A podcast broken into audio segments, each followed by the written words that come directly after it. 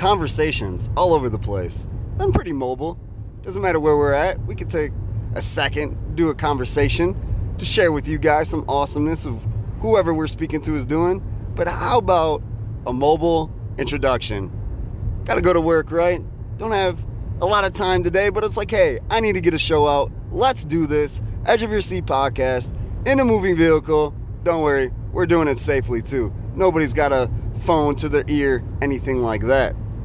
This is your host, Brandon LaChance, Edge of Your Seat podcast, episode 218. 218 shows, moving strong. On this episode, we have Mendota soccer coach Nick Myers and boys player Jonathan Cortez. We break down their amazing fall season that they had, winning their first ever sectional. They had been to two in the past, one being my senior year in 2004, which is also Nick Myers' senior year. We were classmates in Mendota, and one other about three years ago with Nick coaching. They finally got the W in the fall. The whole town of Mendota was representing them. It was nuts. We break that down. Plus, Nick gets into this season that's going on right now with the girls' team, the Lady Trojans. Mendota's a soccer town right now. Football team did well, made the playoffs. Basketball team, you know, was improved. They won a regional game. But soccer for the last three, four years has been the focus of Mendota sports for the media, for the outside world. Everywhere I go, hey, how's that Mendota soccer team? Whoa, did you see this match? The soccer team has got all of the buzz, all of the excitement when it comes to Mendota sports. So, we had to have him on this show. This is to be a giant grab bag introduction, though. We got to start with the slap heard around social media. The Oscars. Chris Rock makes a joke about Jada Pinkett Smith. Will Smith does not like it. Smiles originally. Then the smile goes away. He walks like a G across the stage and smacks Chris Rock. We don't usually use explicit language on Edge of Your Seat podcast, but in the words of Chris Rock, as soon as it happened, I just got the shit slapped out of me by Will Smith. And he did. Then Will Smith sits down and yells at him to keep his wife's name out of his mouth. If you have a Facebook, a Twitter, a Instagram, a LinkedIn, a whatever it is, you have read the story, you've seen the memes, seen the video. It is absolutely everywhere. And everybody's got an opinion. Was Will Smith just defending his wife? Was just this some charade? Was it set up? Was it staged? Does Chris Rock have a brick jaw? He might because he didn't even really flinch. His head moved back because, you know, that's gravity, that's force, that's, you know, how the world works. But he turned right around and didn't even miss a second. Just got back to his Chris Rock ways real quick. Read a couple stories where they're breaking this down as a symbol of our society and how we move and how we are very sensitive and things of that nature. But if you rewind a little bit, Will Smith and Jada Pinkett Smith were on Oprah airing all their family deals and if they've been with other people and cheated on each other, their open relationship and all this other stuff. So was it just a, a joke from a comedian who tells jokes and Will Smith overreacted? I don't know if I'm the one to say. I kind of get a little of it all. I understand. I don't think the joke was funny, first of all. I mean, Jada Pinkett Smith's got alopecia. She can't grow hair at the moment. It's a disease or a condition. Don't think that's something you make fun of. But I'm not a comedian. I don't get paid to do that. Will Smith did defend his wife. Smacked the person that said the joke and then yelled at the person and never say her name again. You could take that as, you know, defending his wife because that's exactly what he was doing. Or you could take it as Will Smith finally letting it out. I mean, he has been destroyed in media and talked about in their relationship and all this other things. And maybe this was his getting out party like, hey, stop talking about me and my wife and did something about it. You can look at it that way too. But you could also look at it like, hey, you put yourself in the limelight and your whole family situation of what was going on. So I think it's a double edged sword. I think you could take it a lot of different ways. I don't think it's a symbol of our society. I think there's people telling jokes and stuff every single day and not getting slapped. I don't think it's the death of comedy. I've seen that. I don't think that at all. First of all, I think it's got to be funny to be comedy. And Chris Rock to me is, you know, an average comedian. I know some people think he's a legend. I don't think he's all that hilarious all the time. I think his facial expressions are more funny than the words that he says. But it's got to be funny first.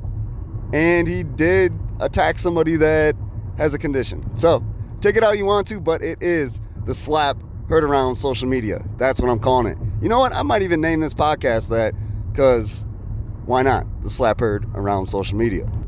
Before we jump into anything else, and we got a lot of different things to talk about, let's get it to the plugs.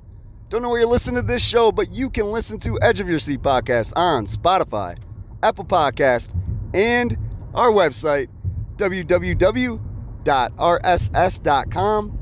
backslash podcasts. That's plural with an S, backslash Edge of Your Seat podcast. On social media, Facebook, Edge of Your Seat podcast, Twitter, Edge of Your Seat P. If you have questions, suggestions, don't like something I said, like something I said, have a different opinion than a guest, want to be a guest on the show, know somebody that would be a good guest, or you want to advertise with Edge of Your Seat Podcast, send us an email, Edge of Your Seat Podcast at gmail.com.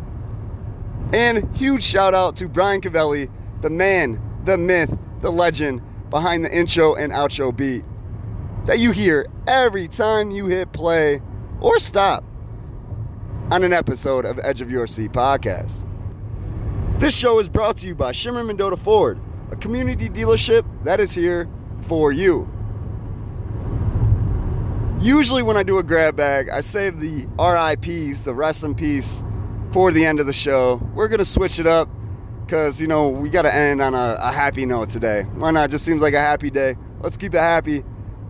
And today is Wednesday, March 30th. Can't believe March is almost over. Months are flying by, years flying by, but hey, we know the deal. 60 seconds to a minute, 60 minutes to an hour. Not enough hours in a day. That's just the demo. That's how it goes. Rest in peace, Scott Hall, aka Razor Ramon, aka the bad guy, aka the lone wolf, aka one of my all time favorite wrestlers. I've never put him in a top five. I'd probably put him in a top 15, maybe a top 10. He might squeeze in the bottom of there. But just charismatic. He had the look. He played the Scarface like as Razor Ramon so well. Great matches. Ladder matches with Shawn Michaels were never forgettable. Had a Survivor Series match where he tags with Ric Flair against Mr. Perfect and Macho Man. All Hall of Famers. Every single one of them. And that put him on the map. That was like 92 Survivor Series.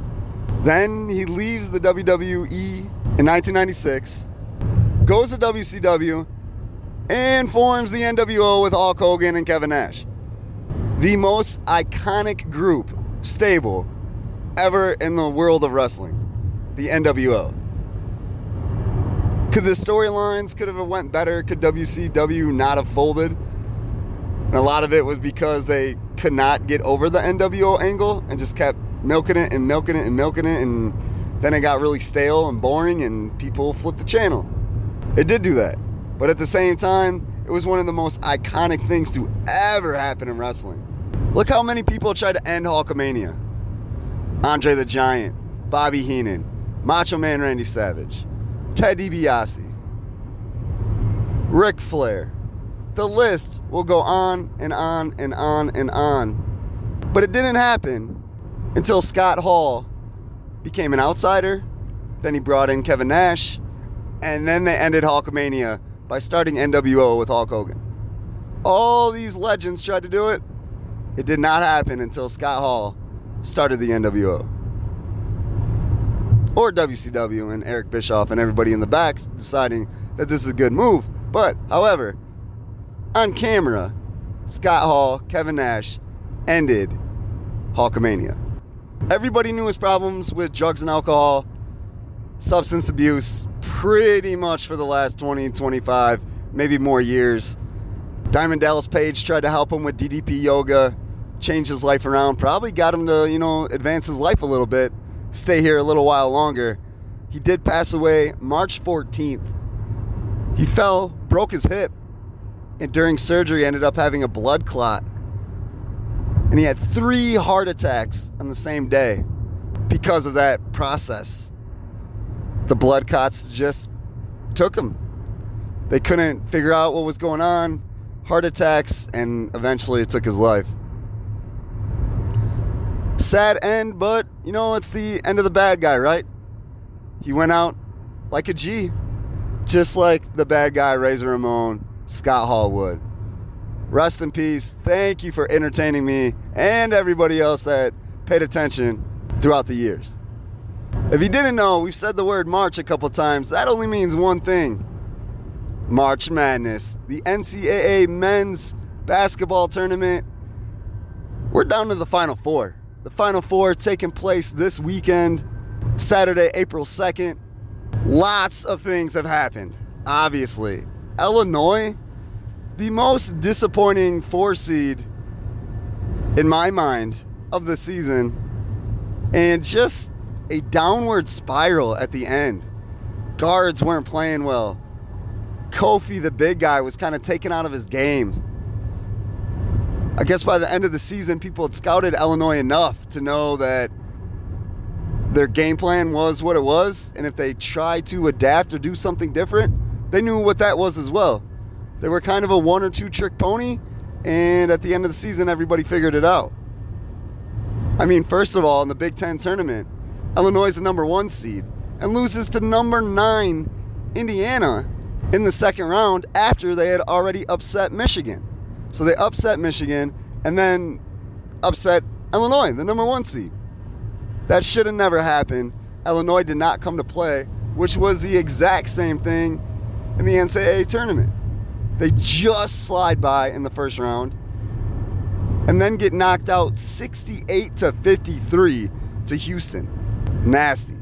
Houston did make it to the Elite Eight, but Illinois was regarded as a really, really good team, and a lot of people had them in their Final Four or Elite Eight. I did not. I had them going in the Sweet 16 and one, and I had them being knocked out in the second round by Houston and another. So I did get this right, but I shouldn't have been right. Not by any means. Illinois should have won this game. Other NCAA tournament notes the upsets, the chaos, the Cinderella stories were epic this year. Kentucky, a two seed, falls to 15 St. Peter's. And St. Peter's isn't done. They beat Murray State and Purdue to go to an Elite Eight. That's three upsets. St. Peter's was supposed to be a one and done. Hey, you made it to the tournament. Good job. Great season. We'll see you later after you lose to Kentucky. No. They go to overtime with Kentucky, beat them, Murray State was a very, very capable seven seed. And then Purdue is a three. Purdue, the great hope of the Big Ten after Wisconsin, a three seed, fell. Illinois fell. Indiana fell. It's like Purdue's got this. No, no, not at all. St. Peter's, the monster upset. They didn't advance after the Elite Eight, but hey, great season for St. Peter's. Showed out, did something nobody else thought they were going to. Mentioned a couple of the top seeds that were out. But man, a lot of them fell. Arizona, a one seed. Gonzaga, who 40% of the country had predicted to win this, gone. Baylor, trying to defend their championship and win back to back, nope, gone. Already mentioned Wisconsin. Tennessee, a very strong three seed that in one of my brackets I had in the championship. I thought they could do it. Nope, gone. Kansas is the only number one left, and they're playing like a number one. I actually had Providence in both of my brackets to beat them. I thought Providence big guys, they're shooting, have been on point all season, and would knock off Kansas. Nope, Kansas the only number one remaining. as AZ, Baylor, and Gonzaga, all number ones, out skis. So now this sets up the final four. Like I said, Saturday, April 2nd. That's this Saturday. It's coming. I can't wait to watch these games. Or this matchup 8 seed North Carolina versus number two Duke. We all know the rival. North Carolina and Duke is a monster matchup. And this year is different than others because this is Coach K's last hurrah. He's been with the program, which seems like five decades. Been with Duke forever. He's retiring and he's going to end with a season where he meets North Carolina in the Final Four. I feel like this is a storybook ending. I really do feel that way. On the other side, we got Villanova, a two seed, against Kansas. If it's Duke and Kansas in the final, this is a storybook ending, and I will put money on Duke to win it. Coach K walks into the sunlight, sunset. He's already been in the sunlight, spotlights. He's got enough of that. Going to the sunset, career behind him, ending with a championship. That would be epic. That would solidify him as possibly the best coach ever. I think there's only two in mind when I think NCAA men's basketball coaches that are in this peer, and it's John Wooden, UCLA's dominance, and then Coach K. I don't think there's anybody else that you can put up with them. There's a lot of great ones Roy Williams, Dean Smith, lots of great ones. I don't think there's anybody in the tier with John Wooden and Coach K. You know why he's called Coach K? Because his last name is almost unpronounceable. Mike Krzyzewski. We just go Coach K. No reason to butcher names here on Edge of Your Seat podcast. And that's what I'm going. I'm going Duke, Kansas. I would love to see it in the final. And I will, I will put some jelly beans on Duke winning it all. What is really crazy is it seemed like this was going to be a season where the Blue Bloods don't show out. Kentucky gets beat in the first round. North Carolina is an eight seed. Duke a two, Kansas a one. But with all the upsets that were going on, it seemed like they could easily be beat. No, nope. The Blue Bloods show out and have three of the Final Four spots. Thought this was going to be a different year. I mean, I guess last year was with Baylor winning. And Villanova could still possibly do this. If they beat Kansas, that's not an upset. If they beat Duke or North Carolina, that's not an upset. But they are in blue blood territory. They certainly are. Before we leave NCAA talk, I have not discussed this yet. Watching Michigan in the NCAA tournament kind of made me sick. Juwan Howard should have been fired. Should have been fired before the regular season ever ended. If you're a sports fan, you saw this. He struck, like physically struck, an assistant coach for Wisconsin in the handshake line at the end of a game and only got suspended five games for the regular season.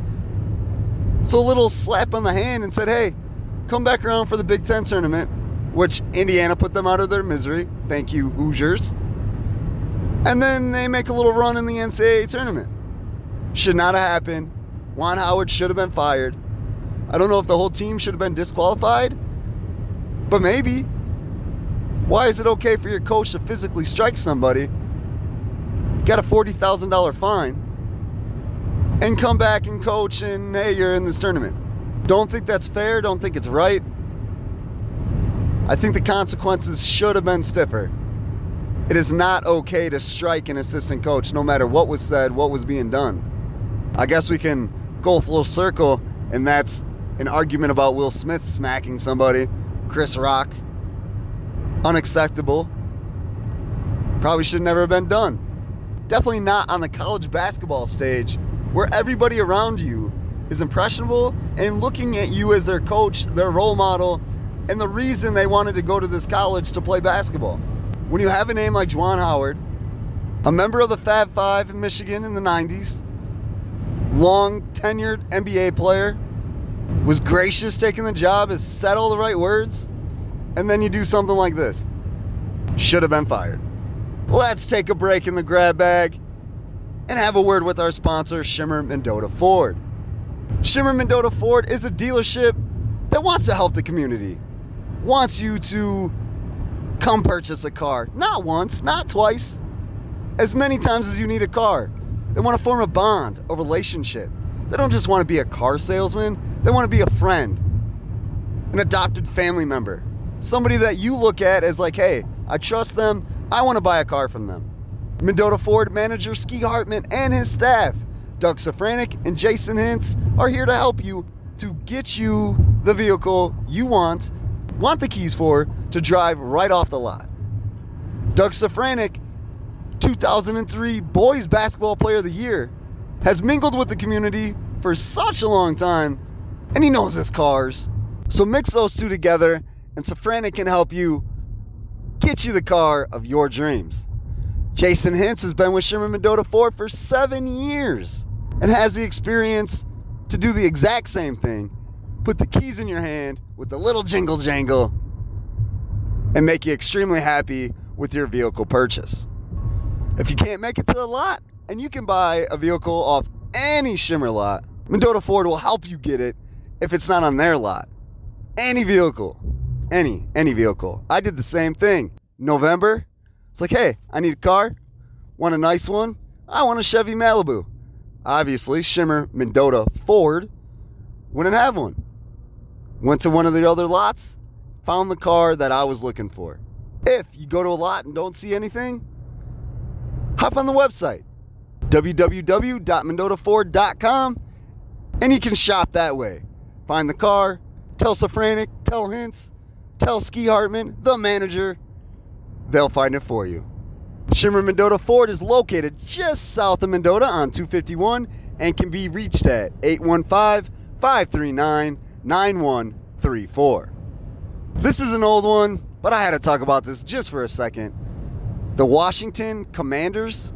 Really? I know we wanted to get rid of the Redskins, the racist profiling, Native Americans. I get it. Washington Commanders. It's awful. Awful, awful name. It's better than the Washington football team, I will say that. But not much. Not much at all.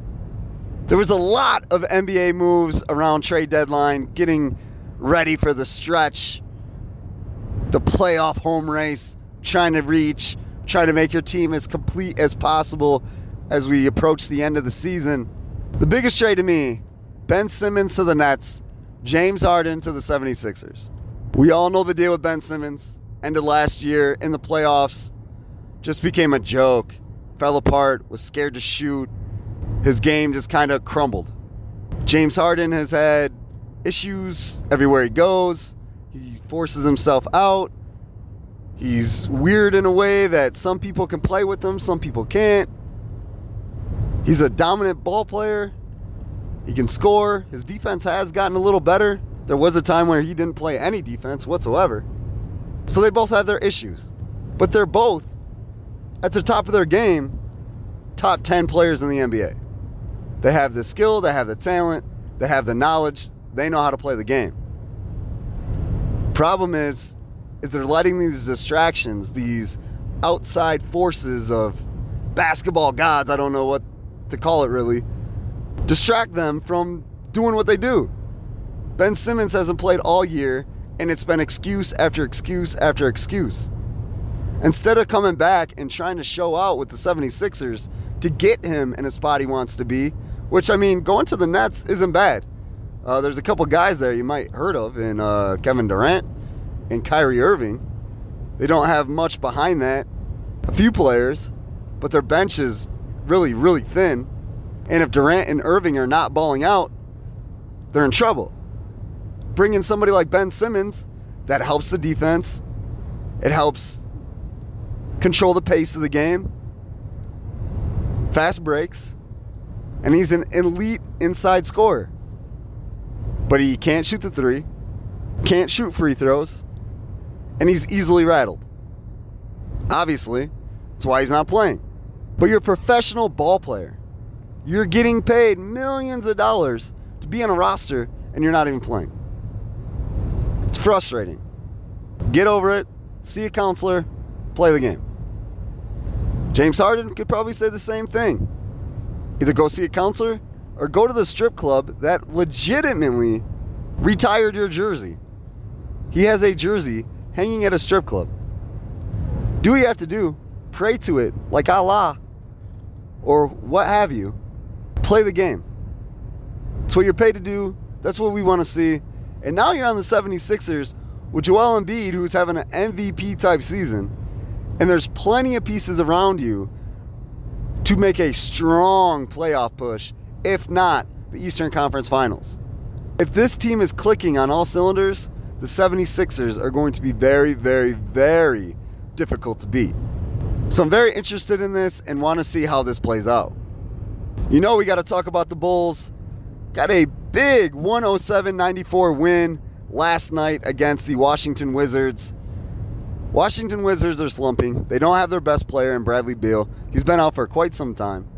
But the Bulls cannot, cannot beat a good or great team. I mean, the night before they lost to the Knicks, not a great team. Middle of the road, actually, probably towards the bottom of the standings. They're four and six in their last 10 games. And they have one win against a top three seed in the Western Conference or the Eastern Conference, and that's against the Celtics. One win against the Celtics, no wins against Miami, winless against Milwaukee, and have not defeated Phoenix, Memphis, or Golden State. And actually, the Celtics just took the three spot from the 76ers, who the Bulls have not beat either. So if the 76ers are a top three seed, in the Eastern Conference, the Bulls have zero wins against a top three team in either conference. That's depressing. Before the All Star game, the Bulls were rolling. Everybody thought, man, this is a great team. Don't know where they're going to end. They had the number one spot in the Eastern Conference locked up for a while. They had the best record in the NBA for a little bit. And then now it's like they've fallen off the planet right after the All Star game. They have the talent, obviously. They have a coach in Billy Donovan who's got some good game plans. But now you got to put it together and make it happen. We need to win some games right now in the five spot in the Eastern Conference, but could easily fall to six. We got to push, keep battling. Jussie Smollett, dumbest move ever dumbest, dumbest, dumbest. This has been going on for two years. He deserved to get locked up. Probably deserved a longer. You lied to the whole world. The whole entire world, except the two people that you probably paid to come beat you up or whatever the story was. So stupid. You deserve to be locked up. I'd lock you up longer. You're lucky I wasn't the judge. Brittney Griner, detained in Russia since February. She got arrested in an airport near Moscow for possessing hash oil. And now her detention has been extended until May 19th. United States is freaking out like, "Oh, why do they have her? Shouldn't have her locked up. She needs to be out." She went to a country, had an illegal substance on her possession in another country that doesn't allow that. If a Colombian or another foreigner comes to the United States of America with a substance that's illegal, they're getting locked up. The key is being thrown away for however long they feel necessary. They have cocaine, they have heroin. In the 1920s, if they had alcohol, they were getting arrested and put in prison. It's just common sense, and that's what happens. She had something illegal. Now she is going through the illegal circumstances. That's what happens. So why are we getting all crazy about why she's still in Russia and still detained? If it was me and not a famous basketball player, I would be over there for five to 10 years. Easy. If somebody from Russia came over the United States, they'd be locked up for 20 to 30. That's just how it goes. Don't walk around a country or an airport with something that's illegal in that country. Seems simple to me. Cruising to work, seeing a lot of buildings, a lot of residential, a lot of businesses, and thinking it's about to be warm. It's 60 today, end of March. That means it's time for home renovations. It's time to make all those areas that might have a ding or a dent or anything that you want to fix, you want to repair, it's time. It's time to give Olson Construction a call. Have them come over and fix every room in your home. Something's wrong in the bedroom? They got you. Kitchen? Need some tiling? Need a new roof? They're experts in roofing. Been doing it for over 12 years. Staircase needs some work? Need to resettle some boards? They got you. Your shed, your garage, your attic, your basement, anything needs something different? A change? A fix? They got you. Olson Construction is a family owned and licensed business to help you with all of your home renovation needs. Brothers Keith Milas and Tommy Olson have the experience, the knowledge to make your home exactly the way you want it. Look, comfort, all the above, they got you. For a free estimate, give Olson Construction a call at 815 910 5982. Check out the Olson Construction LLC page on Facebook or send an email to olsonconstruction19 at gmail.com. We have to get into some NFL talk, and there's a lot. A lot of huge moves have happened.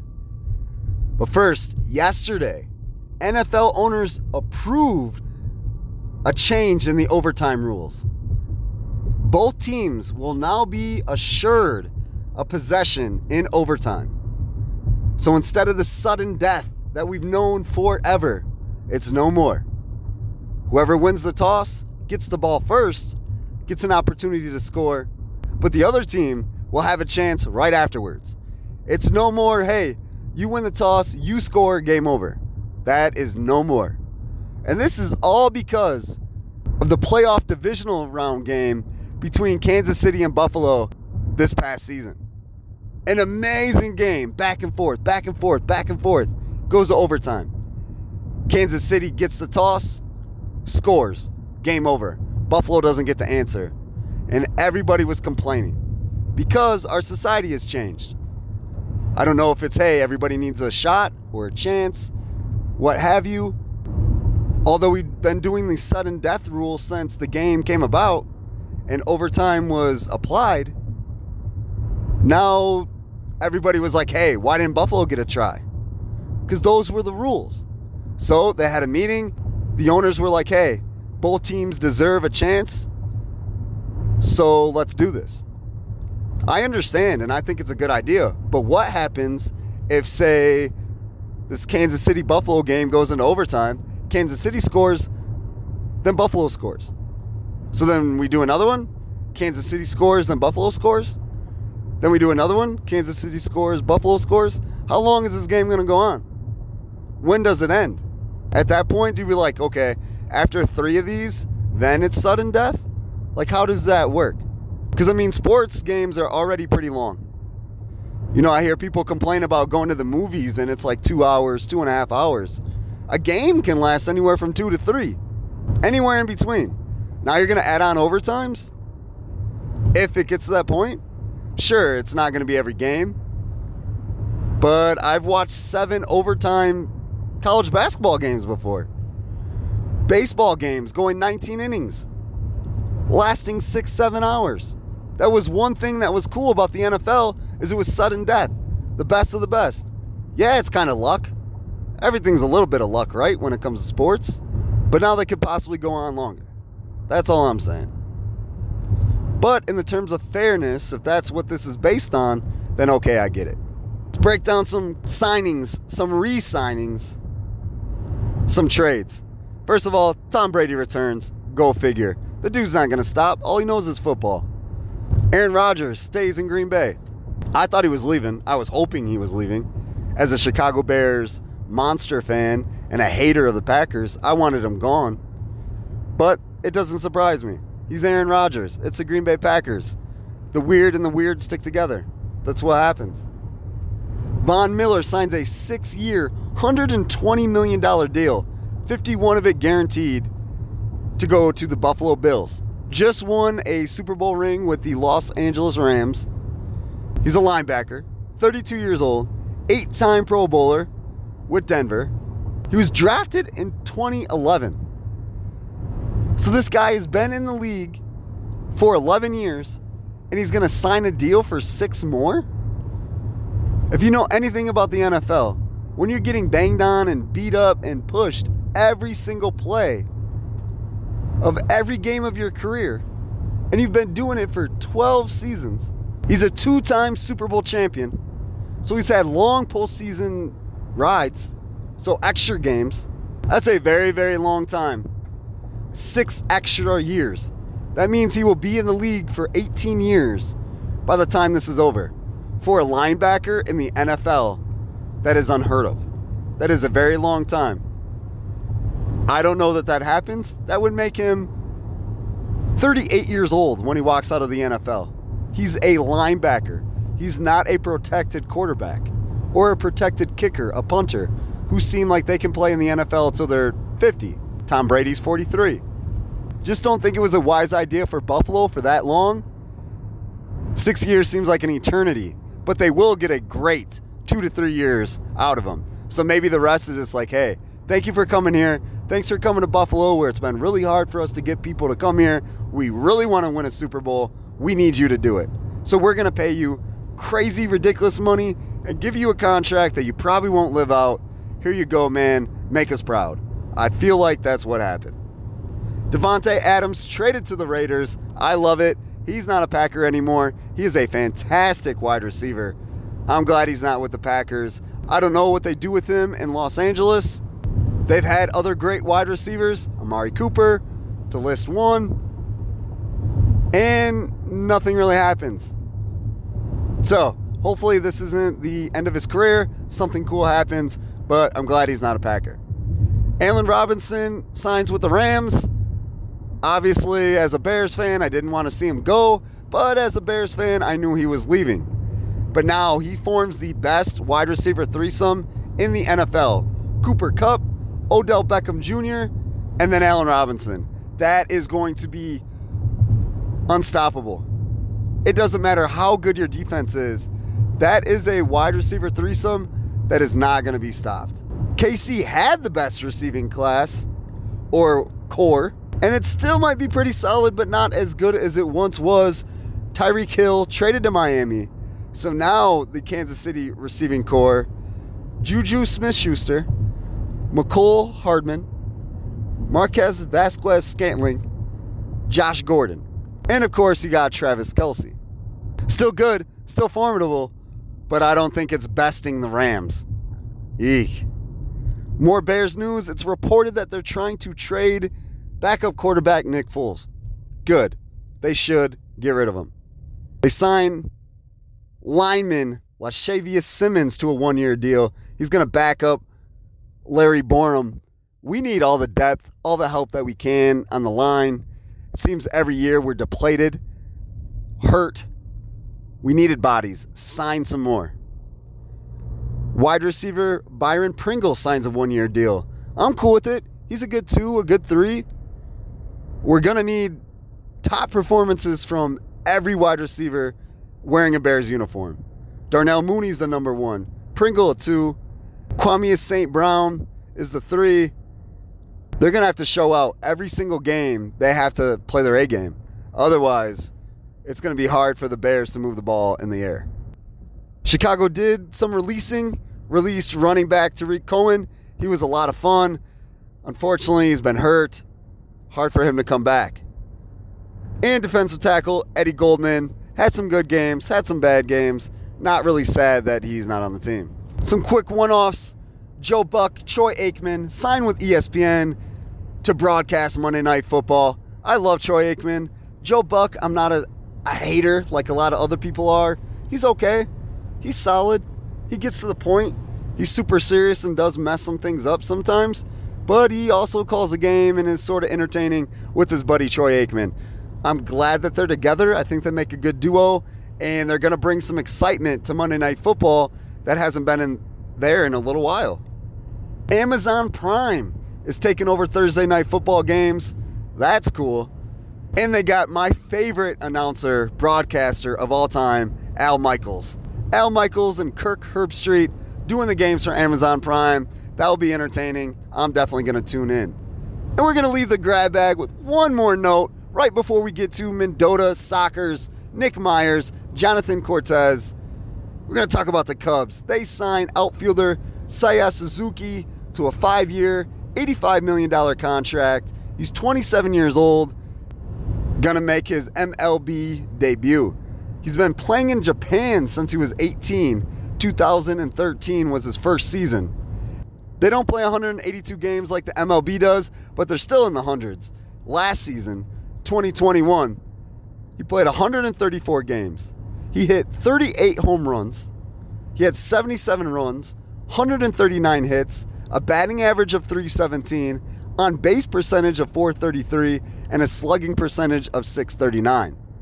After the crazy fire sale of Kris Bryant, Javier Baez, and Anthony Rizzo, they needed a name. They needed somebody to spark the new era of the Chicago Cubs, and this might be the guy. He can hit, he's a good fielder, and it's wonderment, right? You're curious. Is he going to be awesome? Is he not? So we're going to tune into games, see what happens, and hopefully he is awesome. Hopefully he helps the Chicago Cubs get back on the map and be a good team again. Well, that's it. We're going to wrap the grab bag up right there. We got two amazing conversations Nick Myers, Jonathan Cortez, talking some soccer.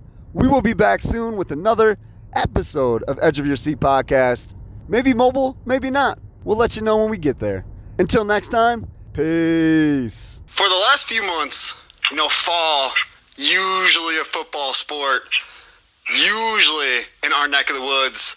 But soccer in the last few years has picked up the popularity, and in Mendota, Illinois, there's good reason. The soccer team has been fantastic. Boys side, the girls have played well as well when it's their time in the spring. But fall wise, boys soccer in Mendota is the cream of the crop. You want to go to every game, every match, and see what these kids can do. And we have a big proponent of that on our show right now head coach Nick Myers. Nick, man, this team was awesome to watch. It was incredible. I mean, sometimes just standing back as the coach and just watching them, like just they, it, it really was. It was it was just awesome. They they clicked together. They're a joy. Um, never had a problem once at a practice. They they all get along. They all everybody puts their personal wants for accomplishments aside, and everything was about the team. So it just it was an incredible run you know, again, never in my wildest dreams would I have envisioned that we would have started and gone 22 and 0. That's tough in any level, um, to go that many games and not have a not have a, like a hiccup. But it was it was an awesome run. Undefeated, first time in Mendota history. Would you guys go 19 and 0? Uh, yeah, 19.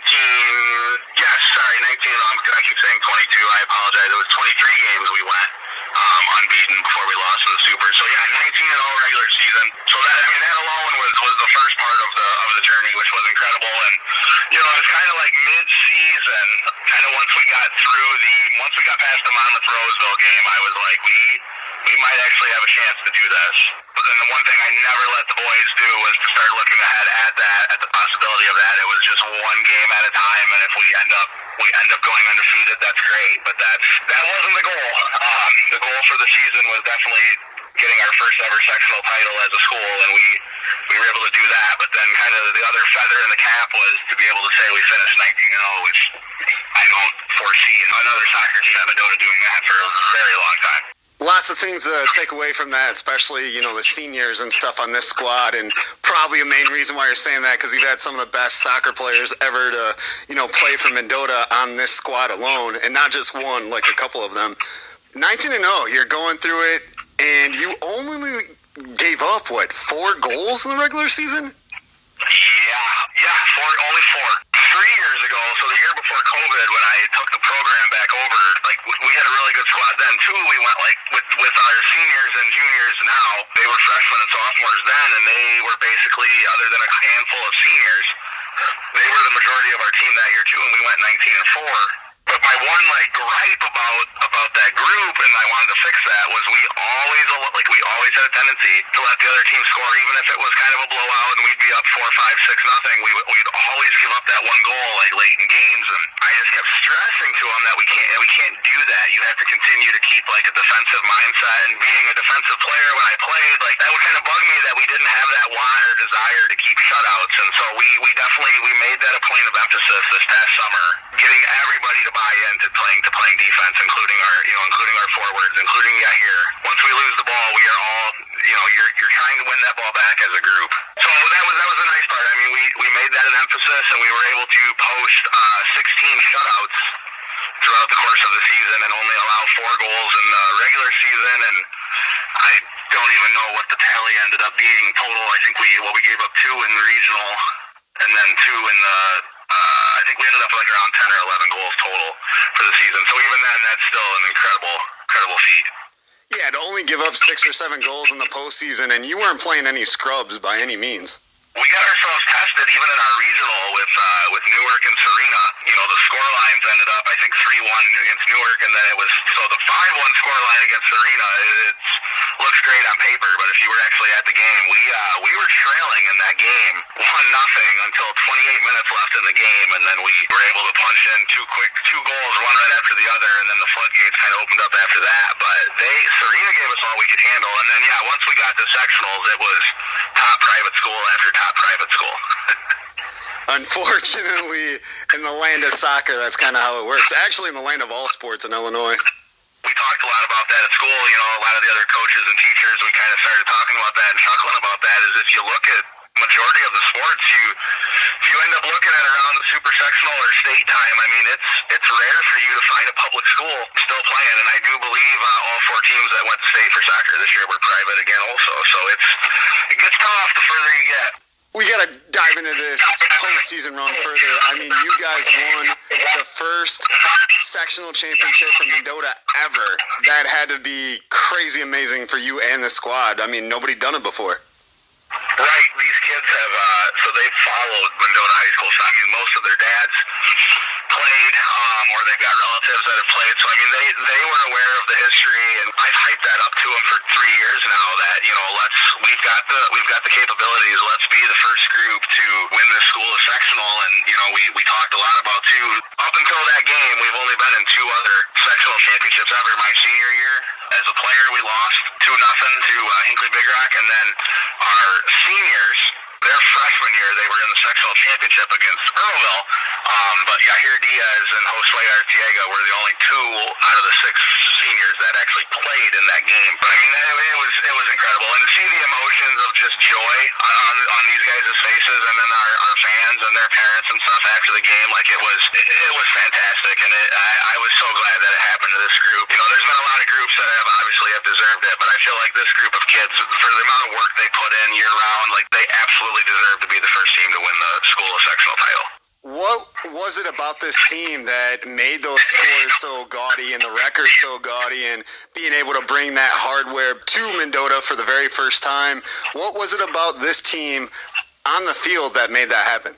Team chemistry, biggest thing. Like anybody that followed this team, like you can just see how well they all like they all get along. I mean, they, they support each other in games. There's never, I don't think once I saw in the three years I had these seniors, and then so now it feels like it's been three full years. I've had this exact same team basically. I've never once seen middle of a game two guys start arguing with each other. I mean, they back each other up. They love the sport. They absolutely love the sport. I mean, I'd say over 50% of my of this team plays plays year-round club soccer outside when they're not in high school season. They're they're playing travel soccer. Just their pure joy for the sport and their ability to want to work hard. That was another like it's another great thing about coaching this team is they're so coachable. I mean, they're all fantastic players. Like they probably could have done this with no coach. Um, but the fact that like they know like they're they're aware of how good they are, but then yet you can also like tell them, hey, we could work on this or we you could correct this, do it this way, and they like they take your advice and they listen to it and they they're willing to correct things even though they're unbeaten and we went I don't know how many games we went in a row with nobody scoring on us. Like our defenders were still willing to be coached. Um, you know, Yahir's scoring goals left and right, but he's still willing to be coached and listen to listen to advice and change some things up a bit. So, I mean, team chemistry and just their ability to be coachable, I think, were the were the two biggest reasons that these guys were able to accomplish all that they did. When you won the sectional, did you cry? you know what was crazy? tearing up a little bit before just thinking about winning it. And when we actually did win it, and I don't know if it was just because of all like all the emotions going on, and then we had to do pictures. I had you know media wanting to talk to me right away, but no, I never did. And but it was crazy though because it was like my heart was just pounding, probably at least until we were like halfway back home, like two hours later. So uh, no tears, but there was definitely definitely lots of lots of positive emotions going on positive emotions going on after winning the sectional. What about the loss in the super sectionals? One game away from state. That one, that still, to, so we're almost two weeks past that game, and it's that's still a tough one to think about. Not even just the way that you know we we lost, which was in PKs, and I I don't wish that upon even when even when we've won PK shootouts um, in the last couple of years. I don't I don't wish that way to be defeated. I, I kind of think of it as like in basketball terms, you know, that would be like playing a full out basketball game playing a couple overtime periods and then having each team select five kids to go shoot a free throw. It's it's a tough way to go out. It, what was so emotional for me was just seeing just seeing all these just seeing all the kids. Just the, I mean they were they were so down. They were you know again it was a great run, so close. I mean we scored with 11 minutes left in the game to go up 2-1. And I mean, I'll admit, in the back of my mind, I'm like, it's done. We're going to state. I was confident there was no way they were going to score on us in 11 minutes. But obviously, they were. We made one error that never gets made throughout the season, and we, we you know, it happened. Just so happened to be with five minutes left to go, and they were able to punch it in and tie it up. But really, really tough way to go out. You know, now that I've had some time to go back and think about it, it's you know, you think of all the accomplishments now, not that game, but it took a few days. I mean, the kids were pretty down. It was a pretty, pretty couple somber days at school. You know, that was the other thing too that kind of hit me was just how much community support we had, and, and during this run was it was like the whole school was like sad for two days. I mean, faculty, kids, it was it was tough. I mean, it was tough. You don't you don't get that chance very often to get that close to going to state. So to come up, you know, that short the way we did, it was tough. We'll talk about the community in a second, but I want to go back to the game. Tied 2-2, and then you fell 3-2, right? So we went 2-2 end of regulation, and then nobody scored in the two overtime periods, and then they took us out 4-2 on PKs. So yeah, it was a 3-2 loss overall. I might start tearing up right now. it was tough. If you were, if, if anybody, anybody that was at the game, it was that was a tough 45 minutes after the game to uh, get those kids on the bus, and you know I couldn't couldn't have felt more bad for for all of them really, but especially my those six seniors who you know they. I don't even think it was the fact that they that they they were one game away from state at the time. I think I think for them it was you know now we're done. right. Um, because that, because all six of them, I'm trying to think, and I'm pretty positive, all six of them, that's the only sport that they play at the high school. They just do soccer. I mean, they they live and breathe that. And I know have already started up their their club team, their travel soccer. They've got that going on already, but just for that high school run to be over, you could see it, it was tough, and it was the most quiet bus ride home I've ever been a part of. So where does Yahir Diaz finish with goals? I know he's already got the record. He got it, you know, probably halfway through the season. Where did he end? He ended up season-wise, he ended up with 46. 40 was the season record. So he ended up with 46. He had, we had a couple games in the in the playoffs that he wasn't able to punch any goals in. As we got into the sectional, he was pretty well double teamed and triple teamed uh, the entire game most of the time. But uh, 46 for the season and career wise, off the top of my head, I don't. He's well he's well over 100. He was at 72. Sorry, 69 coming into the season. So add on 46 to that. 115. 115 total goals. That's quick math, and I'm not the greatest, but. yeah, me either. You beat me to the calculator on the phone, so. Perfect. Well, then I'm not too bad then. I'm not too bad. but you are driving and drinking water and, you know, whatever else. Start off talking about this team, and I mentioned, you know, the seniors and what they mean, and you just said that as well. But literally, Yahir Diaz, a couple of the other guys' names that you've dropped are some of the best players that have been in Mendota's program. So this team, you know, kind of rallying around that. It wasn't just about those three. Of course, they were kind of the stars, and everybody knew who they were. And obviously, Yahir getting double, triple teamed in the postseason.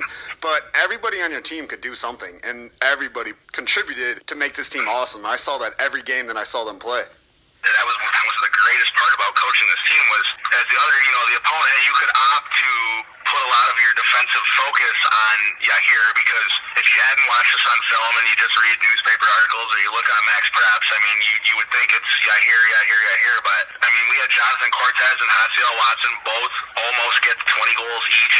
We had every single starter uh, except for David Garcia score a goal they're all talented.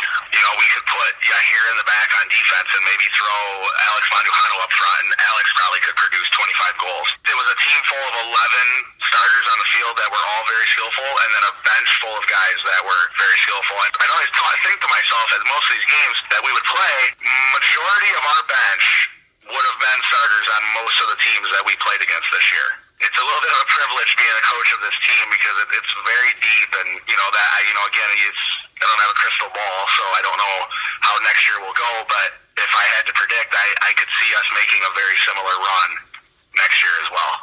That was my next question. I mean, what does a team like this do for the landscape of Mendota soccer moving forward? I mean, sometimes, like these kids, they saw their relatives play or heard about them playing and things like that. Well, now the young kids that are in May soccer, Mendota area youth soccer and stuff like that, they saw it. They heard about it. They saw the town going crazy about Mendota soccer. What did this team do for the future? So I had that exact same conversation with this group I told them about it the night that we did lose, but obviously when their emotions are what they are, they're they're not listening to anything that's say. So we did talk about it at our uniform turn in also. In just that, what these guys have done for the future of Mendota soccer is now you grab the young kids who were in like these guys were in these young kids' shoes years ago. Well, now they just witnessed how fun it can be and the excitement that can happen. You know, when you can go this far in the playoffs and you have a close knit team like this was. I'll be honest, I'm I'm sure this season probably picked up our numbers as far as kids going out for soccer. It probably doubled them. You know, and you look at Northbrook, our junior high, they had their season this fall too. And I know junior high sports don't always success in junior high doesn't always translate to high school, but they didn't lose a single game. They didn't even give up a goal all season, the junior high team. So, and I think they had like 15 or 16 eighth graders. So, I mean, even if we can get 10 out of those 15 16 eighth graders to go out for soccer, like Mendota has a chance to have a very strong program for at least the next five years. And I think this particular high school team is going to be a big reason why that is, because I think they now have the community support, like more so than they ever have before. You know, because young kids want to be a part of successful successful sports teams. They want to experience that atmosphere also. And I think, you know, parents want their kids to be part of stuff like that also. So I think you'll see a very strong push for kids to play soccer the next couple of years now. Definitely. I agree because I saw on Facebook, I saw the paintings on the windows and everything, the way that the town, the community was going for Mendota soccer. And it wasn't even just Mendota because, you know, I talked to people from all over the place and Princeton, Spring Valley, St. Bede, LP, Byron. I was talking to a coach from Byron asking me about the Mendota soccer team. So obviously it caught on, caught fire everywhere we witnessed that. I can't even tell you how many, most of them, especially public school soccer coaches of teams that we play and, and throughout the year and stuff, wishing us good luck as we moved on to sectionals, and then definitely the outroar of support we had before we played Quincy Notre Dame was was tremendous, and our, our kids knew it too because they, you know, they talked to other kids from other towns. They couldn't believe all the support we were getting. It was that made the run in the postseason even that more special. Was just all of the support we had, not only from Mendota but other towns as well too. And we kind of opened this up, or maybe we were talking about this before, you know, I hit the record button. But soccer wasn't like this, especially when we were in school. You and I in the same class, graduated 04 Mendota. Soccer, even if you had a good program, and obviously Mendota did at that time, it didn't catch fire, and the community wasn't talking about it anywhere close to what it is now. I mean, the popularity of the sport in general, and then especially in Mendota, has kicked up a million times from when we were in school. Absolutely, I, I talk to the guys about that all the time. I mean, when my when I played, if you were lucky if you had anybody at the soccer games other than the parents of of us that were on the team. It was somewhat new in Mendota high school soccer, and I, I don't think back then it, it definitely didn't get the respect that it does now. And multiple people talked to me after after our sectional final against Quincy, and then definitely after the super sectional against against Bloomington. I had a lot of people that have never watched soccer before come up to me and talk to me about how they didn't realize how exciting you know a soccer game could be, nor did they realize how physical a soccer game can be. So I, you know, I think those two games really showed a lot of people that you know every soccer game is exciting. I mean, we had a lot of regular season games that were certainly not very exciting. But if you get two really good teams playing against each other and it's a good game, like soccer can be one of the most exciting sports to watch. It's it's very fast paced, up and down. I think our guys showed that this year. That it, you know, and now I definitely think we're going to have a lot more people. Even more. We've had great turnouts the last couple of years, but I think going forward, there's going to be a lot of support. I've heard potential rumors of possibly WGLC at least trying to play one game a week on the radio going forward for soccer. So I mean, it, it's definitely picking up now because of this season. It's it, it's fantastic. As a lifelong soccer player and coach and fan, I I love it that it's finally now getting you know the recognition that it deserves, and you know these, these kids are recognized at, at the school, and people are starting to you know oh hey you know we have soccer, we got another pretty good sport to watch. Definitely. And I, I, think about it because like I played soccer when I was younger, like a little kid. And you know, it seems like everybody does. It's something fun to join. And I actually coached May's team this past summer. But maybe it's just because obviously at that age you're not really good players. There's a couple that will get out of there and, you know, continue to play soccer. But in my mind, when we're having this conversation and I'm thinking like, okay, maybe it's just because parents and that kid that themselves knowing you know not, not putting in that work and it's just a startup sport. And then that's how you look at it. And then you leave and the people that keep going get good and can form good teams. I don't think at least in mendota you never had that i don't know if you want to call it dedication or those people that just stuck with it the whole time because there was sports like football there was you know other things going on the little league in the summer then obviously transfers over to baseball and softball and things like that. Just the connection wasn't there and it obviously is now because people are sticking with it yeah i, I agree 100% i mean I, I have firsthand you know a knowledge of not knowledge but you know i've experience in that i mean when, when we were younger and we had mays and then the club soccer it wasn't as big. Uh, definitely not. I mean, it was unheard of when we were younger, and, and even in high school. Even until recently, it hasn't been that big. And I think that's playing a big part. You know, the DeKalb started that indoor league. We didn't have that when we were.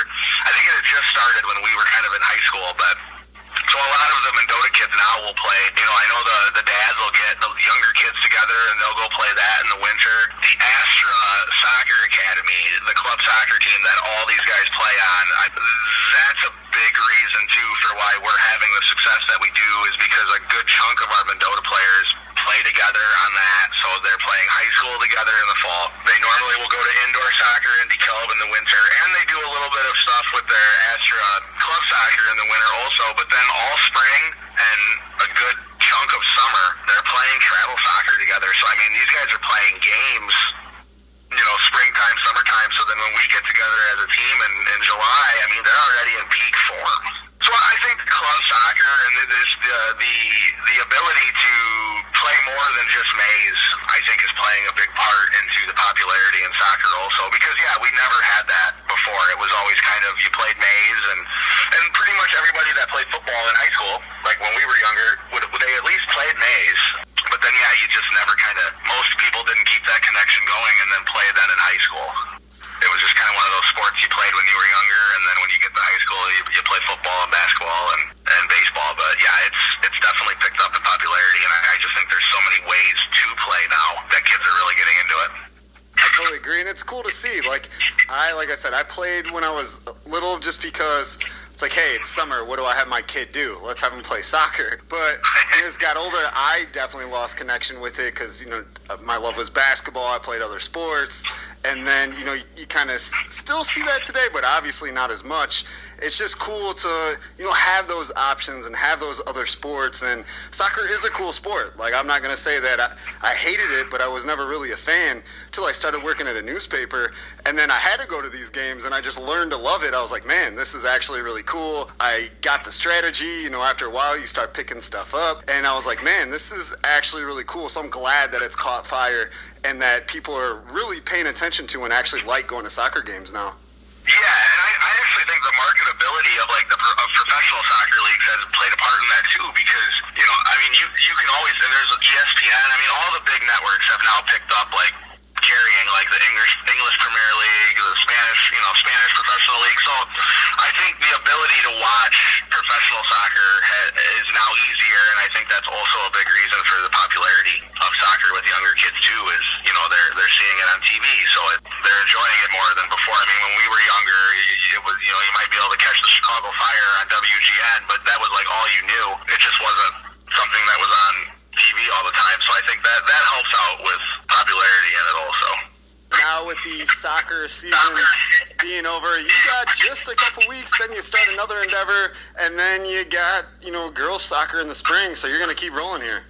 Oh, absolutely. You know, and I I love it. Like it, it, coaching is a is a big passion of mine. I, I especially especially it's it's so easy coaching soccer at Mendota. I mean, even our girls team, they're great kids. They they they have a work ethic. They want to get better. I couldn't have been happier after our spring girls season. So we we I, that I'm aware of. I don't think we've ever had any Mendota girls play play club soccer. Never had anybody play year round, and I think the boys having the success that they had two years ago, and then in our little spring season here too, um, we ended up getting eight girls from the high school team to end up joining the girls Astra club soccer team this summer. There's a few of them that actually have a tournament this weekend in Champaign. So I'm very excited for girls soccer also. We're getting more girls to commit to, you know, working hard at it, getting in the weight room. We had a good chunk of girls go to the weight room this summer. So I'm very excited about, you know, I don't want to forget about the boys season. I still I still like to think about that, but now I'm also, you know, kind of trying to get into like girls soccer mode because I do think we have a chance to be able to compete and hopefully compete for a regional championship this spring with our girls. So, and they're excited. They've been bugging me already too about when we're going to start open gyms, when we're going to start in the weight room. And I think a lot of it is that they were at a lot of the boys' games, so they saw the boys' success. Now they want to try to, you know, have the same type of success going forward. So, even another thing, you know, it's another example of how this boys' season I think is just going to help out soccer in Mendota so much. Like the girls saw this success, and now now they want to have the same, so they're willing to work even harder now also. It's such a beautiful thing, isn't it? yeah, it's, it's, it's incredible what one really, really good season can do to, you know, and I, and I hope the boys soccer season also translates into all of our other sports at the high school too. I hope everybody sees what hard work and dedication, um, you know, can get you because, I mean, summertime when stuff's not mandatory, I mean, we, I know other, I tried to get some scrimmages for us this past summer, but I struggled to find other high school teams that the coach could depend on having 11 guys show up to come scrimmage us, and I get not all of them, but I mean we get over 20 to 25 kids that show up every day in the summer for non-mandatory practices. So it, I mean, they're a prime example of hard work pays off. Speaking of other sports, Mendota football team getting to the playoffs for the first time since 2014 and kind of matching the record that they've had for the last seven years with five wins. I mean, that's a huge thing for Mendota sports as well. Yeah, this fall was was incredible to be working at the high school and teaching at the high school and just being a part of you know Mendota everything. Soccer team was successful. Football team qualified for the playoffs. You know for the first time in a very long time. Volleyball had a great season. Cross country, I believe, advanced to sectionals. Yep. And I know the, we had two two boy golf two boys uh, qualified for sectionals on the golf team, and I believe the tennis girls tennis team had. I mean, every everybody had a great season this fall, so it was it was nice. You know, it, it's it's been a long time at Mendota with all these successful sports programs, so it, it was really cool to be at that school every day with with every sports team, you know, having some success, and you know, I'm hoping that that carries on and gets kids to you know want to want to see that in the winter here with girls and boys basketball starting also. As the Mendota High School gym teacher, is it because you're teaching them this stuff in gym class? Is it because of you? uh, you know, I, I'd like to say so, but I, I, I don't think my uh, my PE teaching abilities is having any effect on on our sports team. So. But if they start badminton in the Three Rivers, Mississippi, or East divisions, you got this, right? I, I would be very confident Mendota would probably finish top of the conference and then that one. Perfect, perfect. Well, Nick, as always, thank you for joining Edge of Your Seat podcast. It's always a pleasure to speak with you, and congratulations from me, Edge of Your Seat podcast, for the crazy impressive year that the Mendota boys soccer team had. Thank you. I, I appreciate it. I appreciate your support, and I, I, without a doubt, we appreciate all of the town of Mendota's support that we got this season. We spoke with Mendota boys soccer coach Nick Myers. But we can't just stop there. We have to keep talking about the amazing season that the Trojans had. We have junior Jonathan Cortez with us. Jonathan, what is going on, my friend? Hey, thank you for having me. Of course. I mean, we had to talk some soccer. I asked coach, I'm like, I got these two, three kids I was thinking about. Who should I have? He picked you and said, hey, this dude can talk and he loves the sport. Is this correct? Can you talk and do you love the sport of soccer? Of course, yeah. he was like, I think I can talk. I think I'm doing it right now. Yep. so you're a junior at Mendota. I mean, let's just talk about this year without soccer so far. I mean, we had the COVID year last year. Everything was weird. Still got the pandemic around, but a little different. We get to play things. We had a IHSA state tournament, so it had to be a better year for you. Yeah, I mean, last year the whole schedule was different because of the pandemic and everything, and this year things are like starting to go back to normal finally. And it took a little bit of adjusting at the beginning of the year, but we're getting there now. And then obviously we had the full season this year rather than just the 10 games I think it was that we had last year. Yeah, this year we got a full season and the postseason. It was nice to have that. Definitely. How did you guys adapt? Obviously, not too shabby as you won 19 straight games in the regular season, went 19 and 0. And did you finish 22 or 23 and 1? 23 and 1 it was. So uh, I'm guessing you guys adapted to this year quite well. Especially since last year it was kind of a young squad. We didn't have a single senior in that team, but obviously we all matured a lot from last season. We played a, we played a couple big games in the conference tournament, and I think those helped us out a lot. And we worked really hard in the off season too to get ready for this year. Perfect. What were some of the things that you were doing personally as a player to improve your game? Well, here in my house, I have a soccer goal outside my house because I live in a farm.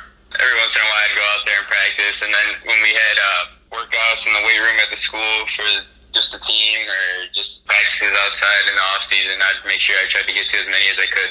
How many did you try to shoot a day? I didn't really like set myself for like a specific number. I just tried. I just went outside, just put my music on, and just started taking shots. Sometimes I'd get my brother out there to play goalie for me a little bit. Gotcha. Who's your brother? Uh, my brother, his name is Johan. How old is he? He's in eighth grade. Okay, so he's not like five, and you're just blowing the ball no, past no. him. No, yeah, yeah, yeah. He's gonna be, yeah, he'll be a freshman next year. He plays soccer as well. Yep. So you're grooming him. You're like, hey, I'm gonna teach you. Yeah, kinda, yeah. No, I mean, we've both been playing soccer for a long time, so we're just kind of, whenever we get a chance, we just kind of like to go go outside and just have some fun out there. Who's gonna be the better soccer player, you or him? I think me, but he, he's gonna get close. He's gonna get close for sure. He's got some talent. What position did you play for Mendota? Where were you at on the on the field?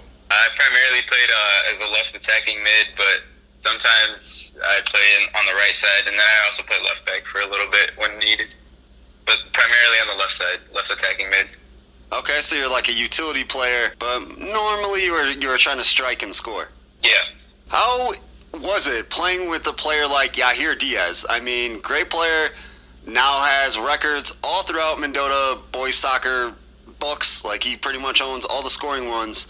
How was it playing with him? Because he obviously attracted defenses, and you've seen it in the postseason as he was getting doubled and triple teamed. Uh, I mean, yeah, he, there's not enough to say about him. He's a great player. It was nice getting to play with him in high school. We got three years together. It was a fun experience with him. And we were on the same travel team as well, so we're still going to get a few tournaments together here before he goes off to college and finds a, finds a team. But yeah, it was nice playing with him, and we got along together pretty well. And no, we just connected well on the field. Did playing with Yahir, did it make your game easier or better? I mean, him attracting the defenses, you probably got more looks, and Yahir is a pretty good passer and could set you up as well. Yeah, he he helped me out a lot, and uh, well, attracting defenses and then giving us more space, with me and the other attackers. He would always step up in the big games, but knowing that him by himself wouldn't be enough, especially in these, with against these tough teams. So, and he helped me know that I had to step up, and other people had to step up in those big games as well. Perfect. I mean, stepping up seemed to be what your team did all year. I mean, every single game you guys came in kind of like it was your last. You guys didn't really let up. I think you only gave up just a couple goals all year. So let's talk about that defense and you know how you guys keyed in and not letting them score. Our defense is super solid. Even last year, we had a really solid defense, but I don't know. This year, we kind of got more aggressive in the back. We made a couple switches and we made sure one of our big goals was to keep as much clean sheets as possible. Last year, we got, I think it was like two or three games away from the record for most clean sheets already in that shortened season. So we knew that this year, if we just played the same way, just as aggressive, we'd get that record pretty easily. I played soccer when I was younger. I really wasn't any good whatsoever. I went and played basketball and football instead. But as I've gotten older, obviously being a journalist, I've covered many games. I've watched it from time to time, English Premier League, you know, things like that. And as I continue watching and kind of diving into soccer a little more, it is extremely aggressive. I never realized how aggressive it was. This Mendota team was able to be aggressive and still play with that crazy fast speed you guys have. How did all that work out and just play on the field as well as it did? Well, once we started getting in deeper into the playoffs and those postseason games, it it started becoming more like less and less about technical ability and more about just who wanted it more. And that's why like those games became really aggressive. But just in general, I mean, all our players are talented, literally on every every part of the field, and we all have a good touch and good control on the ball, and we all like to, we like to play fast as a team. And I think we really showcased it this season more than ever. More than ever? Like ever, ever? Well, considering we got all the records, I'd say yeah. great answer. Great answer. I love it. Like, yeah, Brandon, look at here. yeah. That's fantastic. I mean, first sectional championship in Mendota history. Man, what was going through your mind as the seconds are winding down in that sectional championship game? And it happens. You guys win it. I mean, in the moment when there was like, I'd less than 10 minutes, I was just thinking, let's just get this ball out of our box, get out of our half of the field, just kick it out, just kick it out, to hold the lead. Once the final whistle blew and we won, I mean, it was it was amazing. We knew it was going to be an intense game, and we knew it was going to be able to go either way. So we came out with a lot of intensity, and I don't really think they expected that too much. Yeah, we came out with intensity and just played hard the whole game, and it ended up going our way, and we won. Was there any nerves going into that game? I mean, you guys were about to set school history. You did set it. Going into this match, was there like, oh man, what are we going to do here? Are we going to do this? Or did it just kind of be like, hey, we have to win this, let's win? I mean, for me personally, the nerves always like start kicking in a little bit when you, when I hear that national anthem. That's really when it starts kicking in.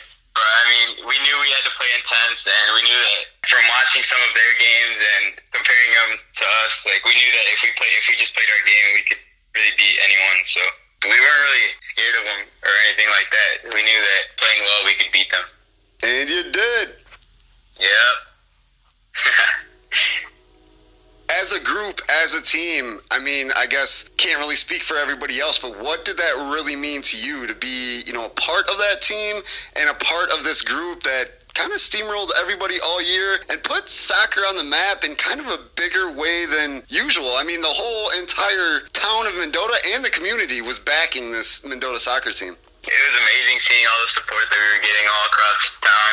Coach was always telling us about how he's getting emails and texts on Facebook and stuff about people who've never been to a soccer game in their life telling them that they were getting tickets to our games. And it, it meant a lot because we, we finally put Mendota soccer on the map. I feel like not only just in the town, but in the general area. I mean, people knew that we were good, but I don't think much people really thought that we could go as far as we did and beat the teams that we were beating being a junior, you're coming back for another season. What do you think about this team in the future? You lose Yahir Diaz, you lose a lot of other seniors that you talked about before. Last year there wasn't, and then this year kind of not senior dominant, but senior led, and now they're going to be gone. What do you see this team becoming moving forward?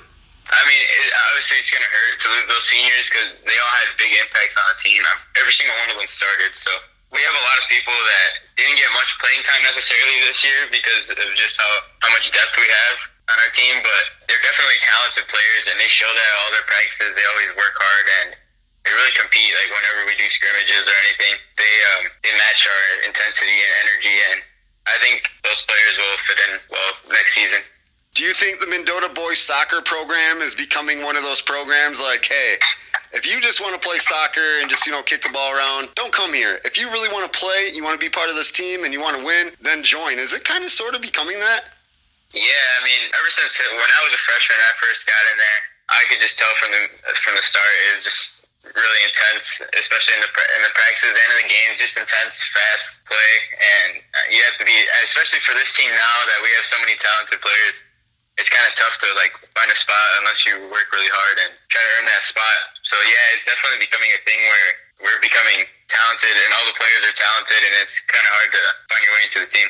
So if you don't bring your A game, even in practice, you might not see the field. practice is where you got to try to play your best so you can show the coach that you're ready for the games.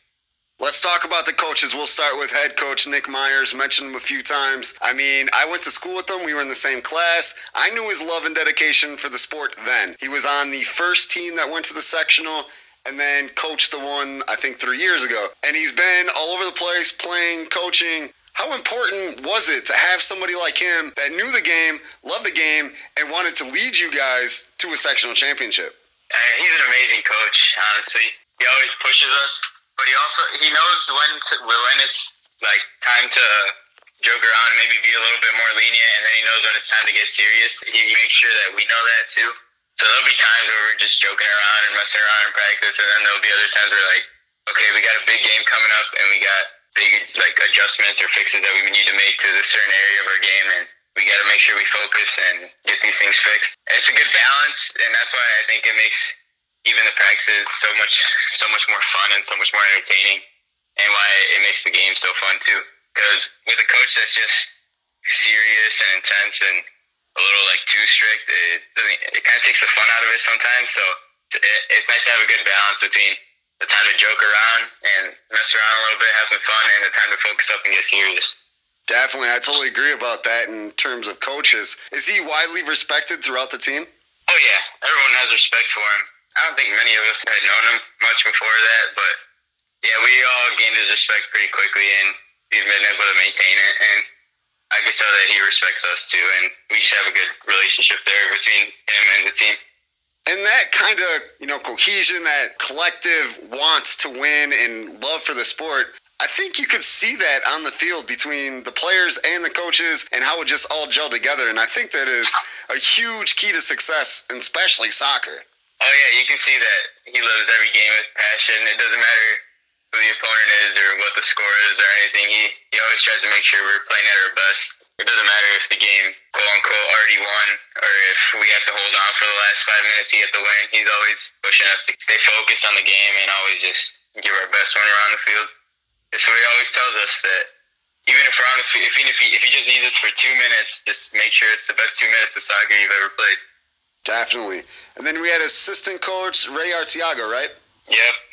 What do you think about him, and how did he come in and help the team, being this was his first year with uh, Mendota Boys Soccer? Well, Ray's my cousin, so I always talk to him, and then we have a good relationship. But he definitely helped too.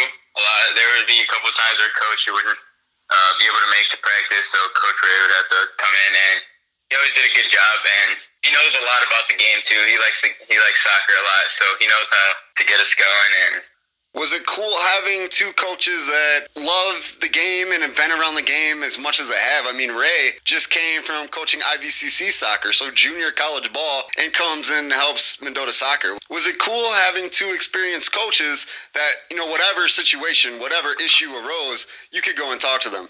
Yeah, and I mean they're both composed, especially in the big games. I know it's big for the players to stay composed in those big games where the nerves could be hitting, and yeah, you could just get nervous and sometimes break down. There's a lot of players that'll break down under that pressure, but not only us players, but Coach Myers and Coach Ray were really composed too during those games, and they stayed calm, and I think that helped a lot of us stay calm too in those big games. Staying calm has got to be important, especially sectional championship. Even the super sectional, you guys unfortunately lost in penalty kicks, but you got to penalty kicks. 2 2 at the end of the regulation, two overtimes. I mean, you guys were in it until the very end. So being non stressed and just playing the game had to be important. Every time we scored, Bloomington finally found a way to fight back, and props to them for the game. They played a good game. I mean, yeah, we played hard and we stayed calm at the same time. Didn't let too many mistakes happen, and we just played our game. That's that's usually how we gotta go. Because I know a lot. There's teams that would adjust against these bigger teams to try to stay more defensive or just try to counterattack. But no, we we stayed to just sticking to our game plan that we've been playing with the whole season, and then just taking it to the other team. You guys won all season undefeated regular season. You get to the super sectional and then take that first L, ends the season. What was going through your head? I mean, like I said, just won everything. It's the first loss, and then your season's over. Was it kind of, did it kind of like smack in the face, or was it like, hey, with us coming into these games in the postseason, we know we could lose and we know it could be over? We all knew deep down that if we lost, it was going to be over, but none of us really wanted to think about that.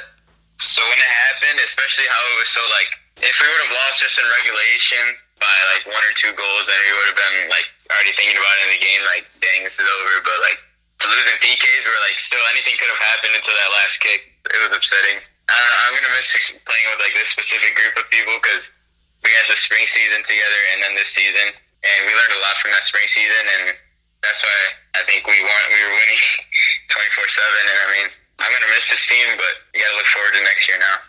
Moving forward, what are you personally, as a soccer player, going to continue to work on for you? Are you just going to, you know, stick at your goal in the farmhouse, or you're going to do any additional things to, you know, polish your game? I'm not sure, honestly. I, I might just stick to the to the farmhouse as the, the goal here. Actually, coaches told me that there's going to be people that are going to need to step up next year to fill those roles that, let's say, Yahir that that Yahir had, or that Oswa had, the big key players that we're going to miss next year, and just gonna try to work hard in the off season, just improve the game however we can, and get back at it next year.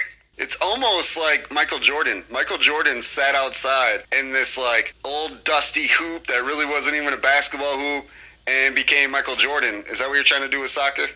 Yeah, in a way. I mean, I'm just trying to do whatever I can to help the team out, uh, at least for now. And then once next season comes, just do our best and try to live up to the expectations because I feel like we're going to have really high expectations, especially after the season, to try and do the same things again. And I mean, just try and be ambitious, and why not try to go for those records again?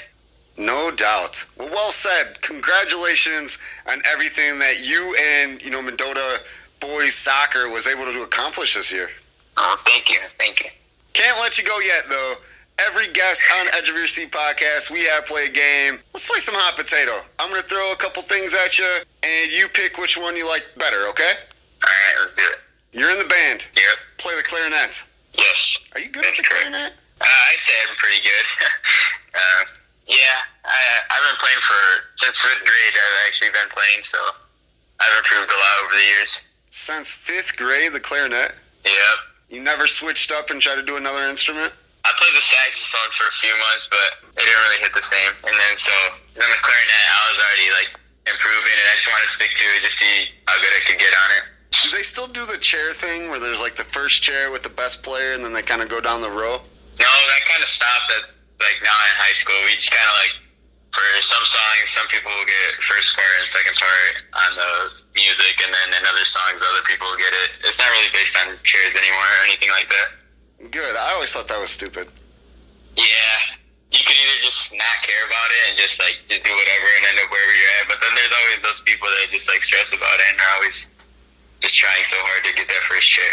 I mean, it's not a bad thing, but it's just like it's an added level of stress that isn't really necessary. The way I looked at it is a, it's a band, and if one person plays off key, you know, you can hear it. Like you can definitely hear when somebody plays a wrong note or something. So Yeah. why separate everybody and just mesh them together? Because then, I mean, then you're like singling out people or putting a spotlight on these players that might not be as good, but hey, they're out for band and just trying to have some fun. Yeah, and I mean that's what's really at this at this point in high school. We just kind of everyone gets their like moment, certain songs and stuff, and we all just bond together as a whole band and just try to perform. Definitely. What's your favorite song on the clarinet? Ooh, on the clarinet, I'm not sure honestly. There's been there's a couple, but I couldn't really name one to you honestly. I'm kind of disappointed you can't. Yeah, so am I. I'm trying to think of some. no worries, no worries. Well, I bring this up. We'll start that with hot potato right there.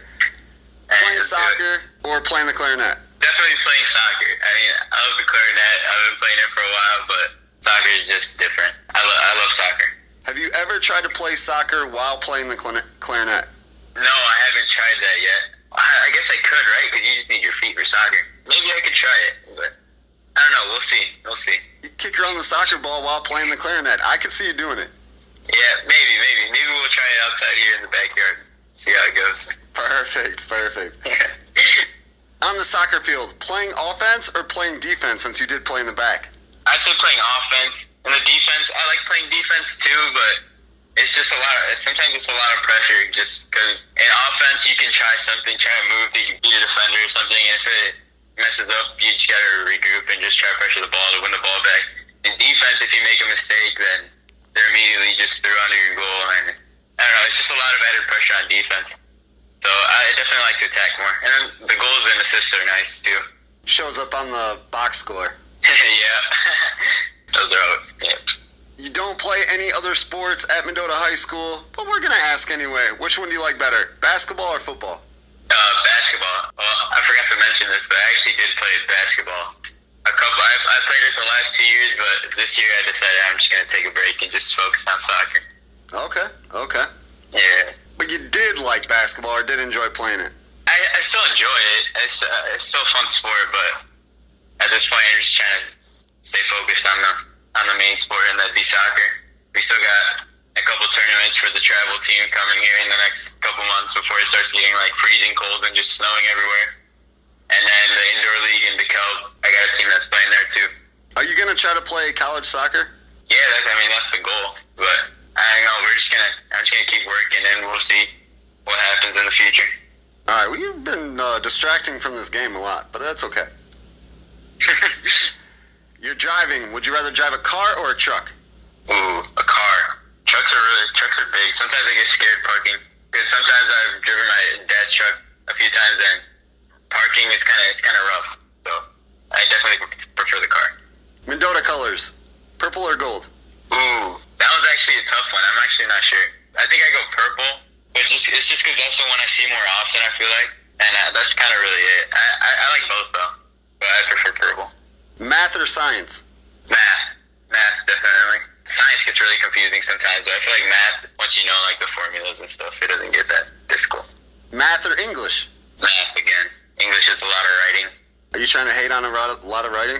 No, I mean sometimes no writing when you write about like stuff that you're interested in and that you like, then it's fun. But writing an essay on a paper that or on a book that you got to read in two weeks, that's like it's not as entertaining. I'd say. Um, it's pretty much torture, actually. Yeah, yeah, pretty much. but I mean, this one you got to go through it. no doubt. A lot of things you just got to go through. Yeah. Lunches at school. They still have the baked potato bar. Not really baked potato bar. They just have it like sometimes in the a la carte line. They'll have it for lunch. But it's not, I don't think it's really a bar where you can get a baked potato every day. But I might be wrong. I'm not sure. Yeah, it's okay. And maybe I'm just pretending that it was a bar, but you get a baked potato, some sour cream, some cheese. Yeah. Yeah. So the baked potato or the pizza? Ooh. I actually don't know. I think mm, that's actually a tough question. Actually, I think I'd go with the baked potato. But it's definitely close. When I was there many, many, many moons ago, that was my toughest choice. I'm like, do I go baked potato or pizza on pizza day? I don't know. yeah, that was a tough one. I think so, I think it kind of depends on the day. Actually, I feel like some days I'd pick baked potato, and other days I'd pick the pizza. Halloween or Thanksgiving? I think Thanksgiving. It's nice seeing like all the family together and the food. Well, the food isn't really the main part. Just getting to see the family, it's nice. Okay, okay. Thanksgiving or Christmas? No, yeah, it's definitely Christmas. Christmas is just like a whole different atmosphere. I don't know how to explain it. Like Christmas break, and then you know all the movies, and obviously Christmas Day, spending with the family. It's always nice. If you had the choice, listen to Christmas music or not listen to Christmas music? Um, definitely listen. I know sometimes, like I remember last year, I would be like in my room on my PS4 playing like Call of Duty or something, and I'd be listening to Christmas music on the background. It was a fun time. That is officially the weirdest thing I've ever heard. No, I mean, no, I was, I just saw the playlist on Spotify, and I was like, all right, let's do it. And then I just started playing Call of Duty. I don't know. So then you're killing people on Call of Duty listening to Frosty the Snowman? Yeah, kind of. No, but I always just play the Mar- the Mariah Carey song. Uh, for sure. All I Want for Christmas? Yeah, yeah, yeah, yeah, yeah. That's the one I'd usually be playing. Gotcha, gotcha, gotcha. Talking about video games, PlayStation or Xbox? I'd say PlayStation now, but the Xbox 360 was really nice. But I'd say right now PlayStation. For sure. And one more before we let you go. We're talking about Christmas. That was your favorite. Giving gifts or receiving gifts? It's nice receiving, but I always like giving gifts. I like to see people's reactions when you give them a gift. Like they always like you see their eyes, their eyes light up and they get happy. That's always nice to see. It's making people happy. The Mendota boys soccer team and you being part of that made a lot of people happy. Community, the whole area congratulations on a great season, and thank you for coming to Edge of Your Seat podcast and sharing it with us. Oh, thank you for having me. It was, it was a fun time.